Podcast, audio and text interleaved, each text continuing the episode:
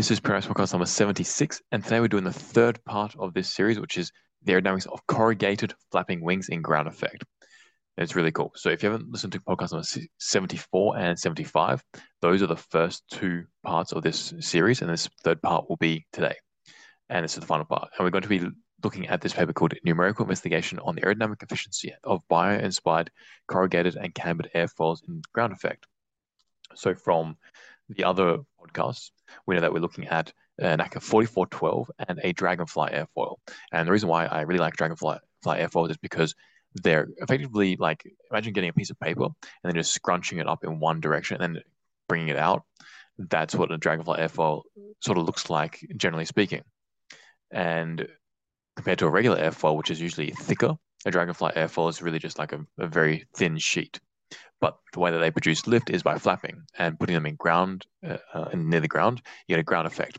So, in the last podcast, we were looking at the drag coefficient and lift coefficient of the NACA 4412 and Dragonfly airfoils uh, when they're one chord above the height of the ground and how that was affecting the um, these productions of lift and drag. Now we're going to continue and we pick up where we left off.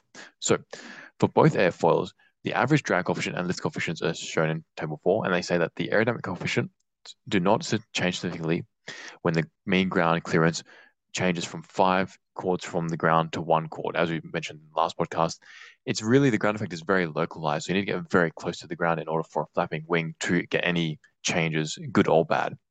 As we mentioned, sometimes the ground effect is not actually positive for a flapping wing, whereas with um, a stationary wing, let's say for a fixed wing aircraft, when you're in ground effect, it's almost always positive in terms of lift, whereas that's not always the case for a flapping wing or a, a different airfoil profile. But if the distance from the ground is equal to one chord, the aerodynamic coefficients are greatly affected and the ground effect is very apparent. So for the NACA 4412 and Dragonfly airfoils, the drag and lift coefficients are compared at uh, five distances away from the ground, chords away from the ground, and one chord in figure 13. And by changing the distance from five chords to one chord, the values of the average drag coefficient across the entire flapping motion go from minus 0.073 to minus 0.12 and minus 0.057 to minus 0.07 for the NACA 4412 and Dragonfly airfoils respectively. So in other words, both airfoils, they see a dramatic uh, reduction in drag, which means they get an increase in lift, uh, sorry, in thrust, sorry, not lift.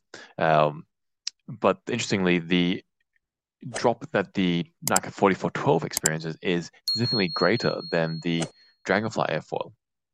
So they say the hysteresis loop of the drag coefficient is lower for the Dragonfly airfoil compared to the NACA 4412 airfoil at angles of attack less than zero degrees. So the hysteresis loop is when you uh, approach a certain condition from one um, direction, the resulting effect is not exactly the same as the other if you approach from a different direction.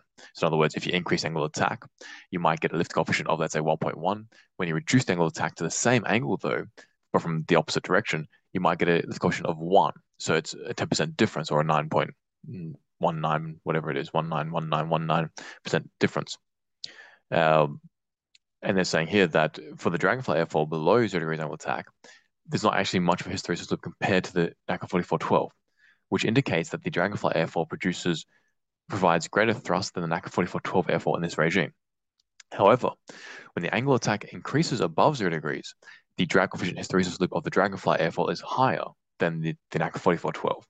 So in other words, it's very conditional. And I would also suggest that because it is so dependent on very small differences, that the accuracy of the research that we're doing now in Dragonfly airfoils is not accurate enough to actually predict this very well because as we've seen, minor changes, such as just changing angle of attack by a couple of degrees, significantly changes the uh, trends. So moving on, the mean thrust coefficient of the NACA 4412 airfoil is 24.4% higher than that of the Dragonfly airfoil when the when they're both five chords away from the ground. But if you move these airfoils to only one chord away from the ground, the NACA 4412 mean thrust coefficient is 59% higher than the Dragonfly airfoil. So it, it seems like the Dragon, the um, NACA 4412 airfoil, when it's flapping, is significantly more affected by the ground effect than the Dragonfly airfoil.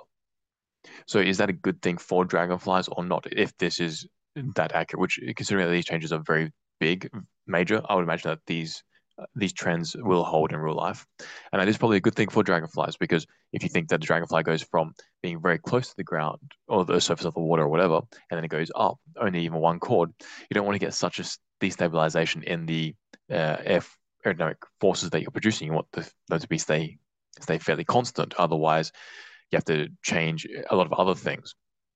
So by mitigating the ground effect, it might actually be beneficial for the dragonfly's flight. It can control itself much better and um, stay in control. It's sort of like what's better, um, you know, going. I don't know if you were to walk and then suddenly run, or while you're holding something, or just walking and then slowly accelerating to a run while you're holding something. Obviously, when you're holding something, you don't want it to fall out of your hand, so you want it to be a gradual change. That's kind of the same idea here. So when ground, ground clearance alters from five chords away to one chord away from the ground, the average lift coefficient of the NACA 4412 airfoil and the Dragonfly airfoil augment from 0.339 to 0.4 and 0.08 to 0.095 respectively. So again, they both increase, but the NACA 4412 has a significantly greater increase, which again, I think is because from a um, evolutionary point of view, you don't want um, yourself, like the dragonfly, to suddenly have a massive change in its aerodynamic forces, which could destabilize it as you just move slightly away from the ground, because the ground effect is so so sensitive and so delicate. Um, the effects when with the um the distance. So the most effective ground clearance on the aerodynamic performance of both airfoils is one chord away from the ground, as it results in higher lift coefficients and lower drag coefficients than any other case. So let's look at the effects of the Strouhal number. In the last podcast, I talked about the Strouhal number briefly, and this just um, ties the flapping to a non-dimensional number. So the greater the Strouhal number, the faster the, the object is flapping. So in this particular case, at least. So the impact of the Strouhal number on aerodynamic coefficients of the NACA 4412 and Dragonfly airfoils at different angles of attack, they've done that. And based on these figures, it can be concluded that the increase in the Strouhal number, so greater flapping frequency, results in a decrease in the drag coefficient or augments thrust and an increase in the lift coefficient for both wings. So the for the Dragonfly airfoil, the lift coefficient, the average lift coefficient increases from 0.127 to 0.218 when the number goes from 0.26 to 0.6. So in other words, if you increase the number by a factor of three, the lift coefficient, the average lift coefficient for the Dragonfly airfoil increases by about uh, 40%. So it's not a linear increase, but it is a significant increase. The drag coefficient drops from 0.039 to minus 0.2, so a massive reduction. So in other words, making the wings flap faster for a dragonfly greatly affects the drag compared to the average lift coefficient. So as can be seen in figure 16, the lift and drag coefficients are compared at Strouhal numbers of 0.2 and 0.6 for the NACA 4412 and Dragonfly airfoils. Let's look at figure 16 let's go to that. There are quite a few figures in this paper, and they look pretty good. Um, but figure 16 show, let me expand this window a little bit, show the drag coefficient for the different airfoils and the lift coefficients.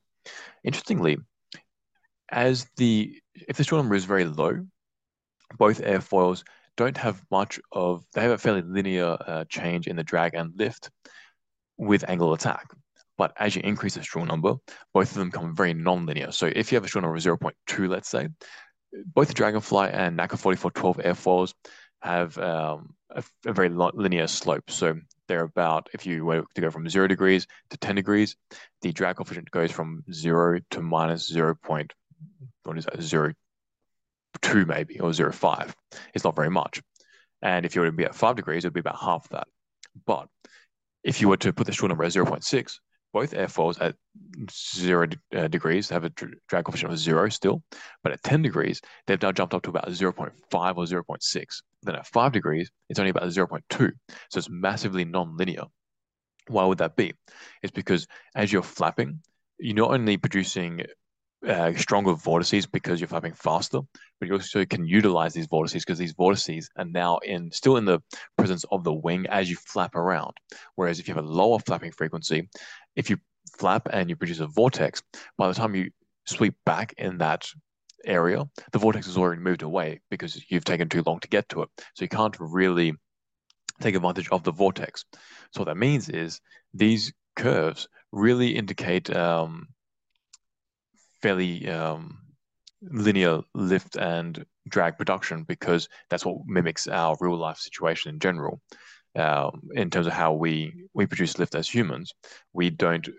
Well, traditionally we haven't looked at flapping wings. We've always had stationary wings or rotating wings, and they produce lift and drag very predictably.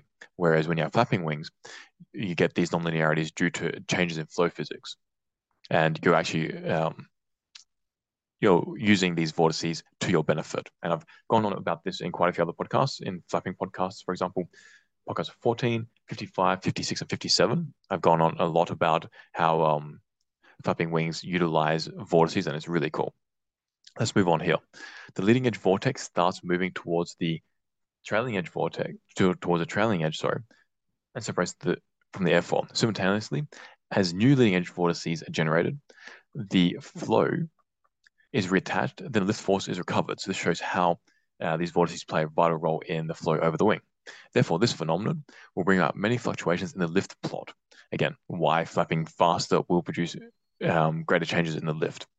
When the airfoil continues downstroke and the airfoil and ground surface distance decrease, the low pressure zone surrounding the lower surface and of the airfoil moves to the trailing edge and becomes weaker.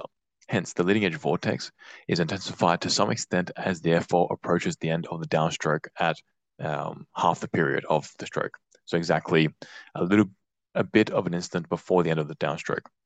Consequently, the airfoil's upper surface pressure is greatly decreased, forming a suction zone, the source of the positive lift development. So that's how ground effect can greatly increase the lift of a flapping wing. So you get a increase in the pressure underneath the wing and a drop in the pressure above the wing. So that's a twofold benefit. It's because wings uh, to produce lift, you need a, uh, a, pressure difference and ideally a difference in pressure which is positive, which so the lower pressure is on top, high pressure underneath. That will produce the uh, lift force that you want. If you have the opposite, then that's downforce.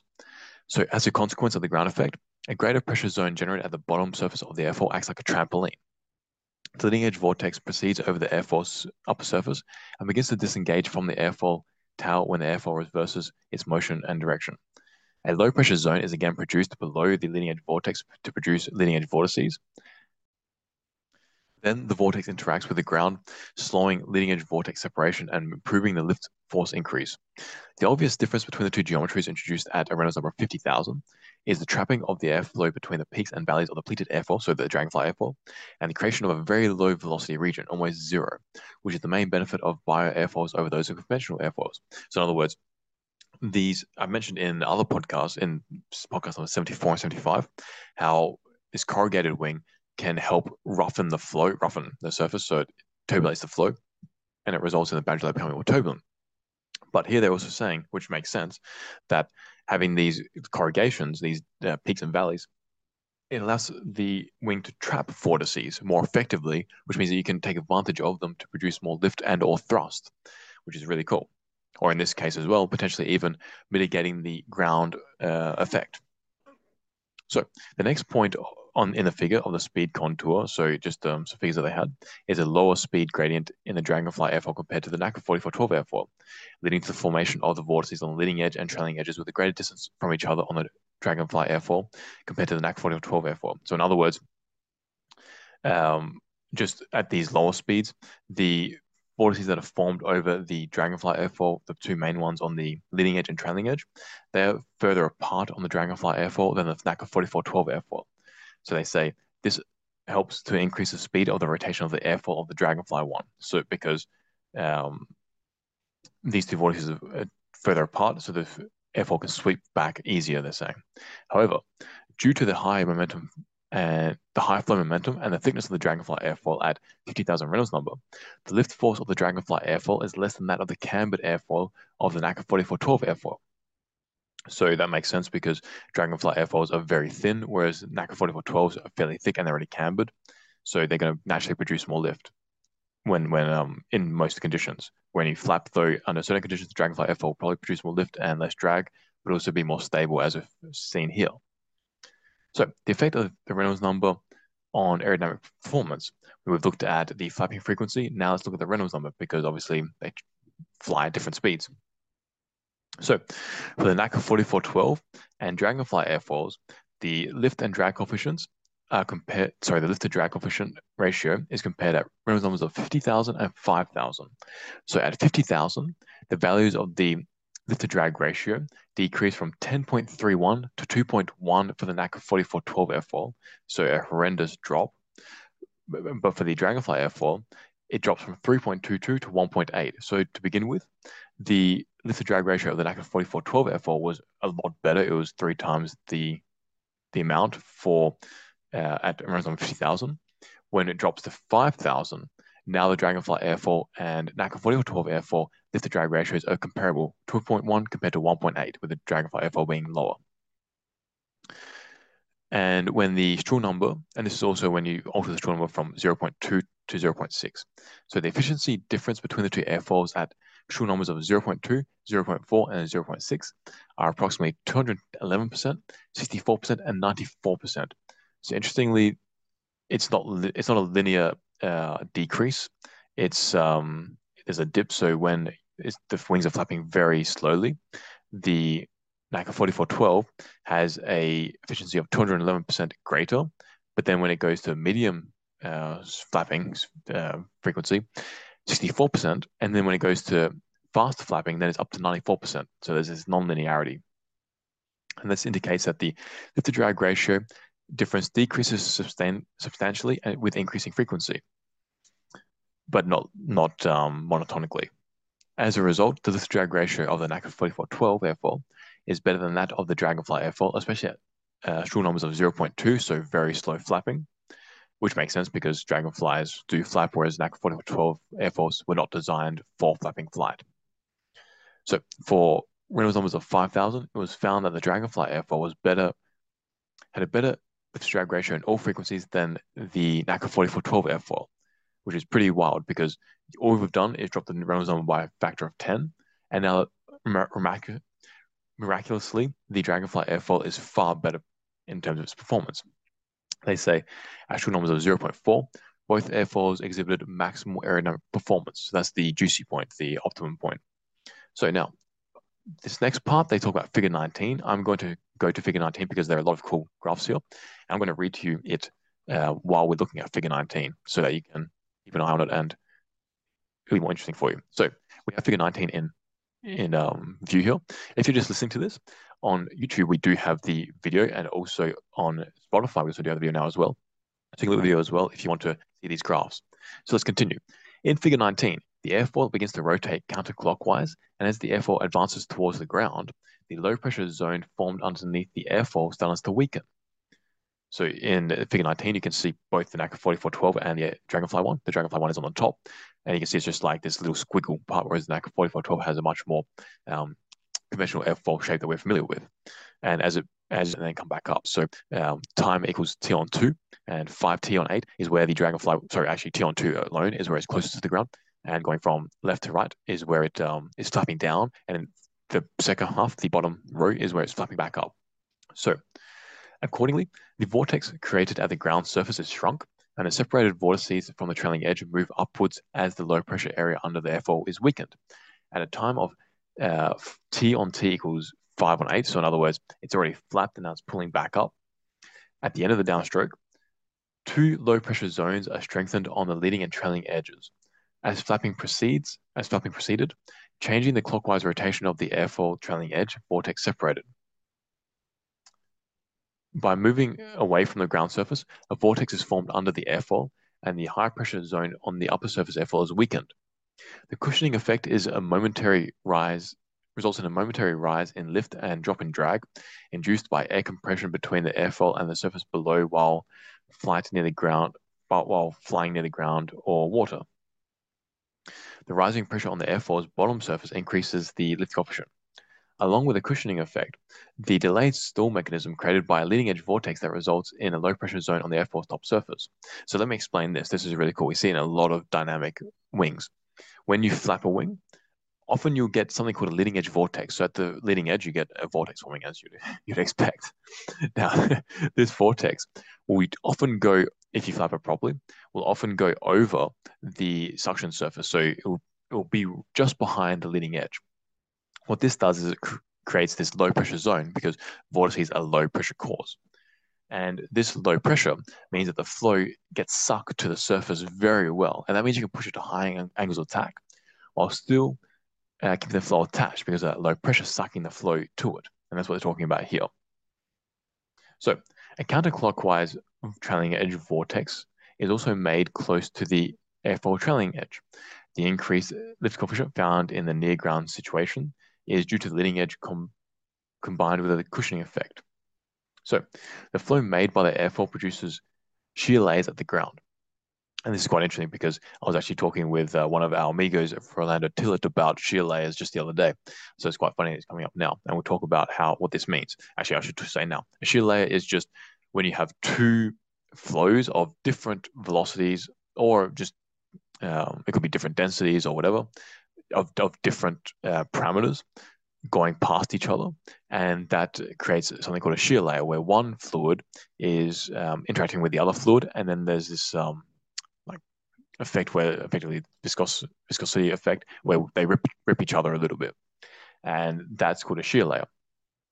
And this is often um, a, it's often bad. For example, it can produce noise because you have two different um, velocities or two different different densities or whatever interacting with each other. It's not uniform. But uh, for this case, let's talk about it. So as the airfoil begins to pitch up, the leading edge and trailing edge vortices of the airfoil are shed, leading to a lift loss, sorry, a lift, uh, a loss in lift. Sorry, this wording is a little bit tricky sometimes. At um, T on T equals half, so when it's completed the flapping down and it's close to the surface, the airfoil interacts with and destroys the ground shear layer. The lift coefficient becomes minimal due to the strong leading edge vortex generated beneath the airfoil and zero angles of attack. So because you're flapping down, the Dragonfly wing and the NACA 4412 wings are uh, have zero degree angles of attack. And they say the airfoil begins its upstroke at T on T equals 5 and 8, and the lift on drag, sorry, the lift gradually increases due to the caused velocity of the jet made by the shedding leading edge and trailing edge vortices.